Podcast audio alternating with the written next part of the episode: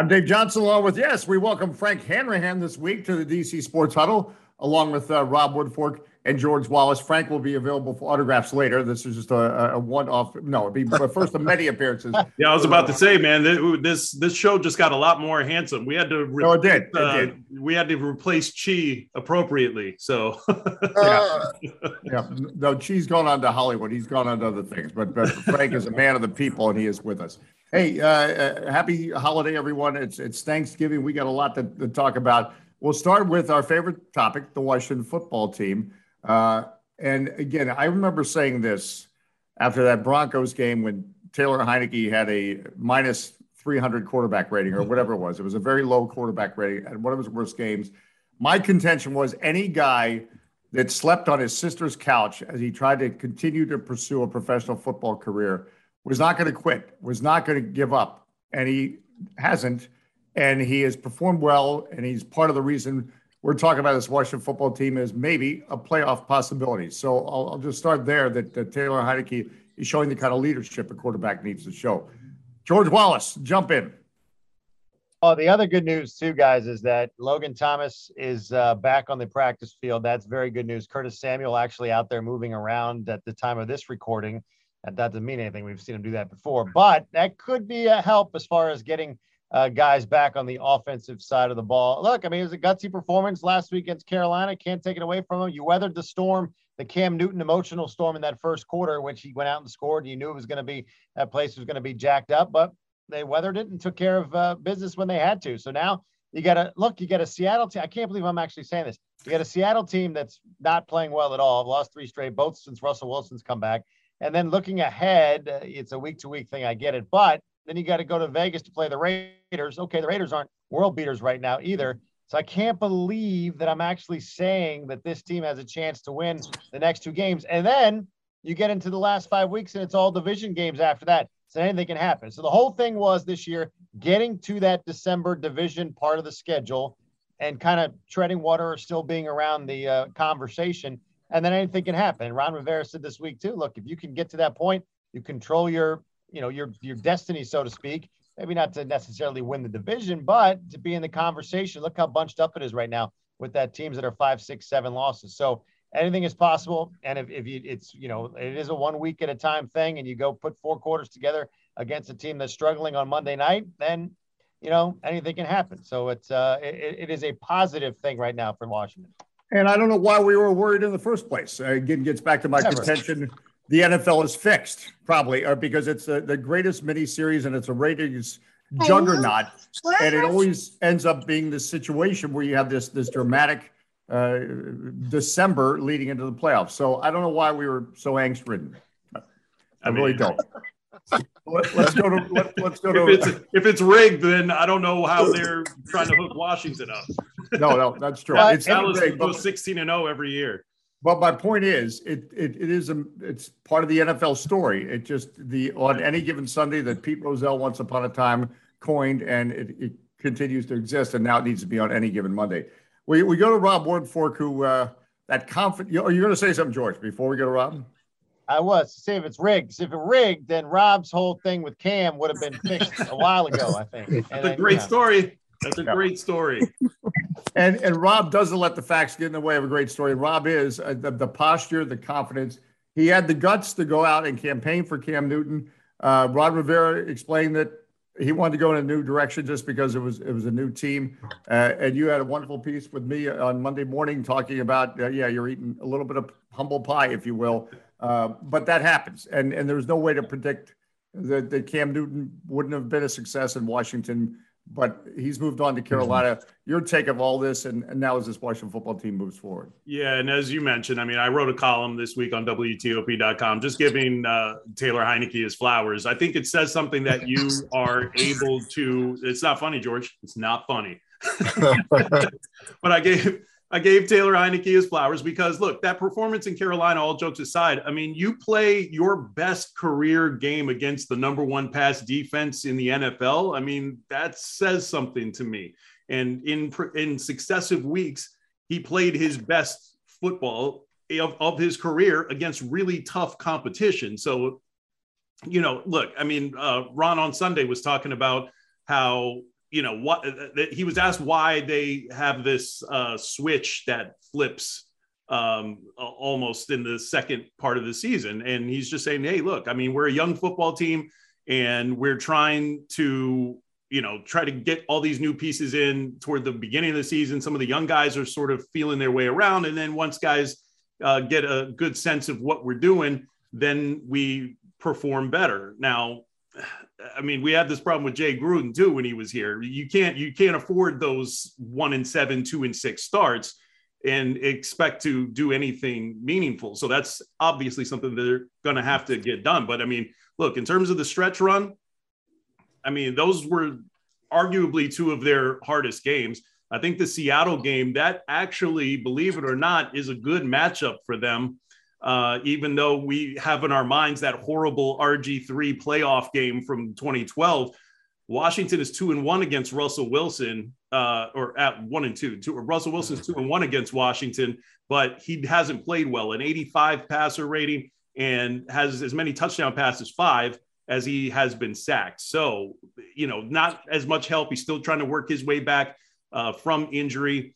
Uh, and and I think you look at the you know the red zone situation the well you know washington has played a lot better in the red zone the last yeah. couple of weeks and that's been a big difference. They played a lot better on third down the last couple of weeks. Uh, seattle's defense because i'm going to throw their offense out for a minute uh, because that is just they, they went without russell wilson for a while so those numbers are going to be skewed. But if you look at that defense it is ranked the second worst in the league in terms of total defense and yardage. But if you look at their scoring seventh best. So that tells me you can move the ball against them uh, in between the 20s, but you're settling for field goals, or at least their opposition has to this point. So if Washington is finishing drives in this game, I think this is one that they win, um, you know, maybe even soundly. Yeah, no, yeah, no, my, I, I'm going to go with it again. I'll get back to I made the joke about sleeping on the sister's couch, Taylor Heinicke. But again, I think it, you have to give him full credit for how he responded. Yeah after the bye week. And here's the thing, and I said it in my column. I, I I'll I'll concede that you know he definitely had the better game on Sunday, and uh, certainly he has been the catalyst for this two game win streak. I give him all credit due for that. But that doesn't necessarily mean that Cam Newton's a bad fit here. Cam, mm-hmm. sidebar, Cam had a 120 passer rating in that game on Sunday. So it's not like he was a bum, just Taylor was better. Yeah. No, and I, and I think uh, George, you mentioned this Ron Rivera's explanation of he was just going in a totally new direction. But yeah, Mike Hanrahan, who doubles as a NASCAR driver, he's now parked. And by the way, he, he only adds that gray. It's dyed. It's for sophistication. So that's that's really not. You know that, what? You know what, Dave? I've actually had people ask me that. Hey, do you dye your hair gray? And I go, that is just the most ridiculous question. Oh, Who would do that? No, I'll, I'll tell you the most ridiculous question. People ask me if I'm wearing contacts because my eyes are hazel. So they ask right. me, "Are you wearing contacts?" I'm uh, who's the, who can't right. see enough that they have on right. contacts and glasses? Who does it? Well, and, and, I bought this hair in 1983, and it's still. I was gonna say, right? amazing. So, but who would have, guys? Who would have thought that Taylor Heinicke would outduel Tom Brady, all right, Cam Newton, and now they got Russell Wilson on Monday night. So it's almost as if this guy, and you love to see it, raises his level of play, even though look, the talk the last couple weeks is is Taylor Heinicke the future? And the good Taylor Heinicke, yes. The bad is where I think the question marks continue to come up. His decision making can be woeful at times, but you know that four and three play against Carolina, they had they you know Riverboat Ron gambling at midfield and his ability to extend plays and just find a way to get it done is really appealing to me. And and it it really gives this team a tough decision moving forward. But I'm starting to lean to, you know what, Taylor Heinicke could be the guy in, in the near, if not right now, but in the, the very future in terms of next season. But they've got seven games to go, and this is really going to be a great test. And all of a sudden, guys, we're not saying that they're a playoff team just quite yet, but things are starting to fall into place and they get a really t- uh, struggling Seattle Seahawks team on Monday night. But again, this is a game that they could have, would have, should have won. We'll see if they can get it done against the Seahawks, who are, like I said, really struggling right now. And you make a great point about Taylor Heinicke because we got so excited based on his playoff performance last year. But the reality right. is, he was going to need more time, and with that, it would come growing pains, yes. clearly of experience. But it gives you uh, at least what he's done the last couple of weeks, and even that game against the Falcons, or you you know what he's capable of, and you know also what he can do to make you pull your hair out. But there, there's something there, and and there's also something as again, I stand by his mental approach to the game gives me encouragement for the and future. and actually this situation sort of plays out well for him and the franchise because now he's got an extended uh, opportunity to show what he can do so he's got a whole season to show pr- improvement and progression and all of that he wouldn't have gotten it otherwise if ryan fitzpatrick Right. didn't get hurt he's not on the field at all because he's not the plan so No. sometimes you fall into it and i keep i keep using uh, uh, kurt warner as a reference point for him. Nobody planned on Kurt Warner. Kurt Warner was just a guy on a roster who was bagging groceries like earlier. So I mean, Right. you know, this And- th- this could be a situation where something good has fallen in your lap. Now, and Kurt Warner started off a lot hotter than Taylor Heinicke did, but you know, he the, the way he's played, if he can continue this level of play, and I said this in the column, if he continues this level of play and Washington doesn't shoot itself in the foot with you know bad third down and red zone stuff and, and, and penalties and all the things that plagued them early in the season, if they continue to play good sound football around him, I, I mean they, they can beat anybody who's on their remaining schedule. well, somebody said bumpy roads lead to beautiful places or something like that. So maybe a bumpy road for, for Taylor uh, Heinicke. And by the way, it was it was Trent Green was supposed to be the man. That's right. Yeah. St. Louis former Washington quarterback and then got hurt. George, I know you're chopping at the bit. Yeah, and I was going to say the other thing is too. You know, he, he makes these. Like Frank's talking about the bad Taylor, the the interceptions in the end zone, which we saw earlier in the year. But I think that these the guys love playing with him on the field. Like they, he's Mhm. out there giving all he can. The, the scrambles the other day, the the sidearm touchdown pass, the fourth down play that Frank was alluding to. Yeah. Like he's uh yes, he's making the mistakes, but he's making them like he's making them full speed, full full speed ahead. So I think it's one of those things where you can see guys like playing for a guy like that. I mean, he's Mhm. leaving it all on the field and he gets frustrated as hell when he's not making the plays, but he's not making many mental mistakes, I don't think. I think and I think Right. guys love to see that as a teammate. I mean, I know I would be out there. I'd love to mm-hmm. play for a guy like that that's giving it all. Mm-hmm. He's got every single play running he's sliding and, and jumping up and then pointing at defenders and things like that. So that's a guy that i think that you you see teammates wanting to play for and mm-hmm. raise their game up a level. I mean if this guy's out there giving it all he's got every single play why can't i do it? So i think that is another thing that you see from this team He's Mhm. got a little touched Brett Favre in him, man, and I hate to say it because that's uh, that's a high bar. And I've sidebar kind of said that he's one of the most overrated quarterbacks in NFL history, but that's a, a different topic for another day. But he does have that some Cam. he does. Hey, now he's he does have some Brett Favre in him. He's got that uh, Yeah. you know that that gambler mentality. He's able to sort of uh, make a play where there isn't a play, and and so uh, I mean, give him credit. Give him credit. He's, he's wearing that number four well as of the last couple of weeks. Well, see, you learn from watching on TV. He grew up watching Packers games, and, Yeah. look, what, look what, what's happened. And by the way, George, you hit on Logan Thomas coming back. That that could be huge down the stretch to have another target like that. So that could be huge. Frank, uh, uh, you're looking ponderous. I hope that I use that No, word correctly. I, I, I'm just curious as to, you know, again, we go into this mode of why wasn't there this um, sense of urgency earlier in the year when they looked so bad? And it's Mhm. amazing how you watch these teams around the league and you say, my gosh, look at the Giants last night to the point of those mental mistakes when you got a quarterback making just god awful decisions and how that can snowball. And uh, even though the Washington football team loses Chase Young, you know, arguably who's could be one of their better defensive players, their defense was much better last week. So it is pretty incredible how, you know, just one little change of, of momentum and fortune can really change the whole outlook for the season. Because just two weeks ago, we were laughing at them, right? Laughing, literally going, what are they doing?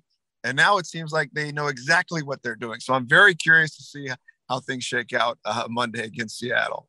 And usually the the and usually the truth lies somewhere in between Right. because I don't Yeah. think they were as bad as they showed in the early part of the season, but also I don't think they're the world beaters that we've seen the last two weeks that dominated the world champions and uh, took control basically. Uh, well, I won't say start to finish, but they took control at least through the second half of that Carolina game. So I don't know that they're going to do that every week, but I I think there's somewhere in between. And here's the thing, and I was telling uh, uh you, you know our coworker uh, Sean Anderson the other day. He was like, "Oh man, like are they for real?" And I said, "Well, I mean, I predicted that they're eight and nine this year, so they're right on I did too. to be Yeah. eight and nine. So you know, as great as the last two weeks uh, were, we, we need to still you know kind of see how this story plays out. Well, and not to play Dr. Phil on this and get back to the mental uh, approach, but I think Ron Rivera kind of hinted at it after one of the losses that uh, this is what happens with a young team that starts to believe too much of it itself. And I think we saw that the first Yeah. few weeks where, uh, as they would talk about, you know, players doing things they weren't supposed to be doing, they were trying to do too much or whatever the explanation was. Mhm. But um, he, he seemed to hint that it wasn't necessarily a great thing for a young team to uh, have a defense that was raved about and coming off a playoff performance against the, the Buccaneers, and maybe they did pay for that the first few weeks. All right, it is the Thanksgiving holiday. So, uh, what are we thankful for in the sports world? Thankful for so much, blessed that we can do this every week and talk on the DC Sports Huddle. But beyond that, we'll start with you, Rob. What are you thankful for? Uh, I am thankful that Matthew Judon is not going to be at my Thanksgiving dinner because the macaroni and cheese slander that he did in his uh, media uh, uh, monologue the other day, wholly unacceptable. Macaroni and cheese is delicious. It is versatile.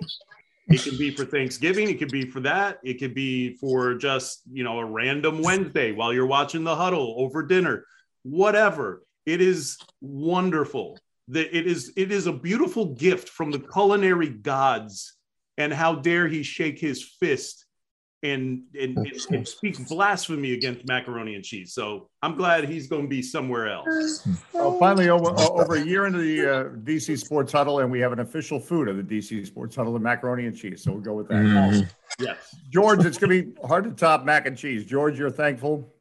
Uh, look, my first of all, my kids are thankful for mac and cheese, so that's, That's right. That is one thing. Uh, before I go, my parting words. My th- I'm thankful, honestly, guys, this year that we are back to watching sporting events live in person around athletes, around coaches, and with fans in the stands. It's as simple as that. You realize it last year when it was gone. Mhm. It's such a big difference this year, and that's what I'm going to leave you guys with. Have a good Thanksgiving. Okay. Happy Thanksgiving. Frank, thankful. See, now Georgie, Georgie totally stole my thunder. Uh, but I will say, and probably Dave, you probably know this better than the rest of us. Just the the amount of I'm thankful for the amount of effort and work it's taking to get these games on. Right? I'm sure there's so much behind the scenes that we don't realize. The testing, the the folks that are working at the arenas just to make this happen. So that's what I'm thankful for. Take it to a different level.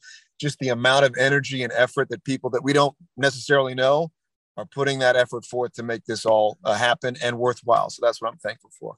And No, this little one too. yes, no, and you should be. It's, She stole the show, man. She stole the show. Stole the I know show. she got herself a smoothie from McDonald's, so she's There happy. we go. Well, it's those things in life, and that's well said. I mean, you think I think about uh, we have fans back close to the players, for example, Wizards games, but. Uh, As the ticket uh, people deal with these fans, they have to make sure all those fans are tested. Uh, Yep. And so, in other words, it, it- to Frank's point, it's an extra layer to make sure that we can safely enjoy these games. And I'll leave it for the uh, just thankful for the Washington Spirit's uh, perseverance and resilience. I, I don't know all the facts and, and Mhm. season, but um, just from what was reported and what we understood, uh, it could have been a season that just unraveled uh, Yeah. more than it did at times, and, and to actually persevere and win a championship. And and by the way, with Trinity Rodman showing that uh, she's got her dad's DNA in her because for all that people talked about the multicolored hair of Dennis Rodman, he was a competitor going in a Chicago Bulls uniform as he studied uh, uh, tape, uh, before games because he was a great rebounder and he was not the biggest guy on the floor. Yeah, Trinity Rodman was was a tremendous story as well. But I'm just uh, thankful for the Washington Spirits, uh, courage and resilience. All take a page from that because we all deal with various mm. challenges. Sure. For George so, Wallace, Frank Hanrahan, our star behind Frank Hanrahan, and Rob Woodfork, happy Thanksgiving. And thanks for spending time on the DC Sports Huddle. Happy Thanksgiving. Break.